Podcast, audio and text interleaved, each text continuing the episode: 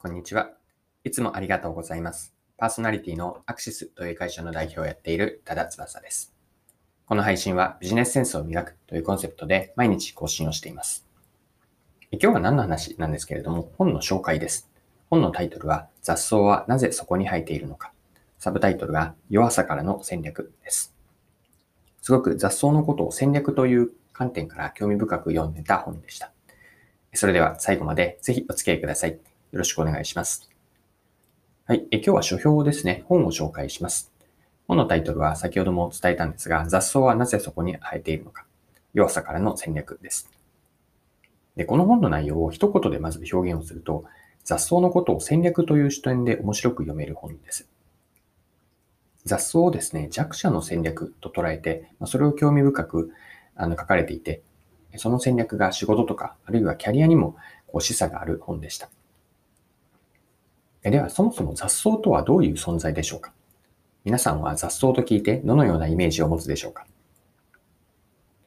で、この本での位置づけは、雑草というのは望まれないところに生える邪魔になる草ですね。これは人にとってです。様々な雑草で、共通する特徴がもう一つ書かれていて、それが弱い植物なんですね。で、このイメージ皆さん持っているでしょうか。雑草と聞くと、どこかしぶといとか根強いというようなイメージ、弱い植物とは正反対のイメージって持ってないですかね。で、なぜ弱い植物かというと、これは人間から見たのではなくて、植物全体の生態系から見たときに、雑草というのは弱い植物なんです。というのは、雑草はそもそももともと森林など他の植物がいる環境では生きていけない存在なんですよね。で、雑草はそれで何をしたかというと、植物が多くいる、森林とか山ではなくて、人間の世界に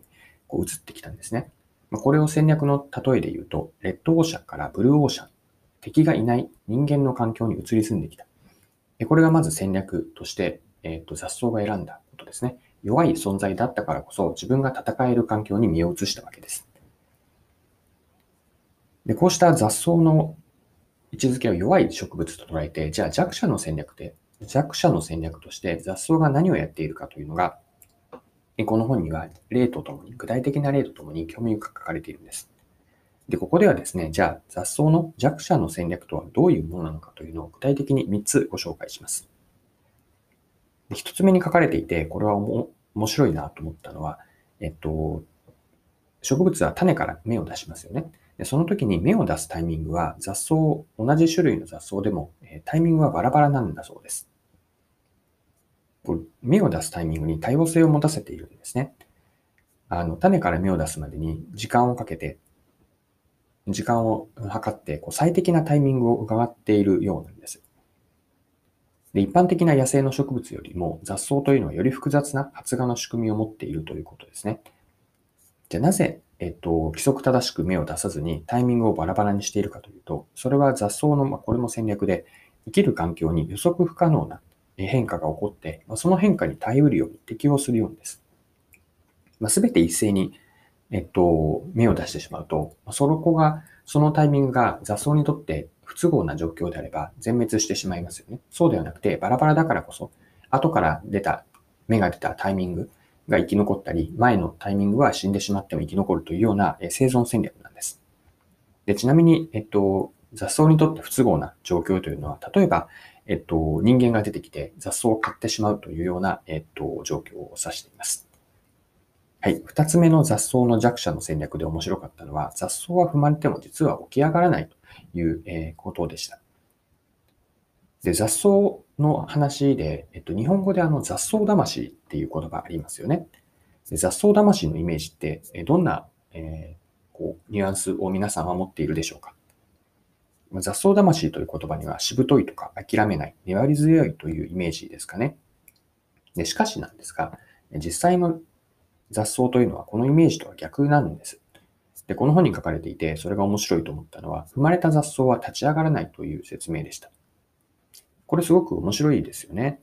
踏まれたらそのまま横たわっているのが雑草なんです。で、なぜ立ち上がらないかというと、立ち上がること自体にエネルギーを使うので、そのエネルギーを使うことの向き先の優先度が立ち上がるというのは低いからなんです。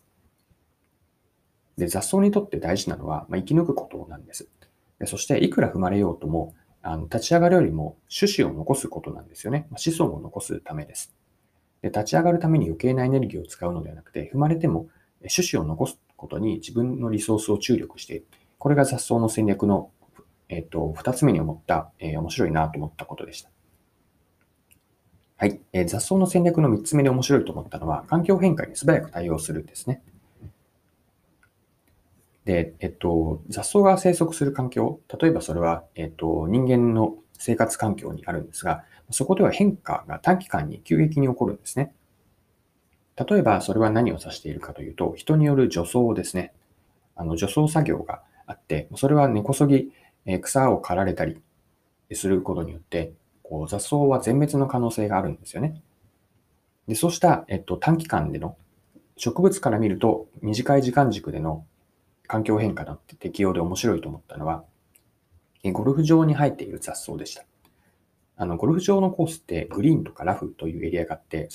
なぜそれが分かれているかというと、芝とか草の高さによってグリーンと言われたり、ラフ、打ちにくいラフが決まりますよね。で、これはつまり、ゴルフ場の整備として草の高さを変えているわけなんですが、その結果として、グリーンとかラフごとに、そこに生えている雑草も、刈られる高さまでしか自分の草の背丈を伸ばさないそうですね。つまり雑草というのは本能的にだと思うんですが、ここまでは伸ばしてもこの環境では大丈夫というのが見極められているんです。これぐらい雑草は周りの環境に素早く適応できているというのがすごく特徴的にゴルフ場の話で面白いなと思いました。はい、でここまで雑草の戦略を弱者の戦略と見立てていくつかの具体例でご紹介しました。いかがでしょうか。雑草、この本にはこんな感じで雑草のことがすごく戦略という観点から書かれていて興味深いと思わないですかね。私はこの戦略という観点からの雑草の見立てがすごく面白いと思ったんです。で、改めて雑草の戦略とは何かなんですけれども、これは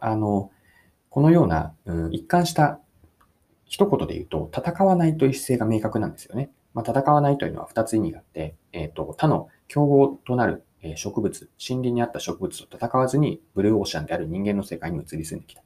そして人間の世界でも人間との共存をしているという捉え方ができていて、ここでも戦っていないんですよね。で、なぜ戦わない戦略が選択できるかというと、目的が明確だからなんです。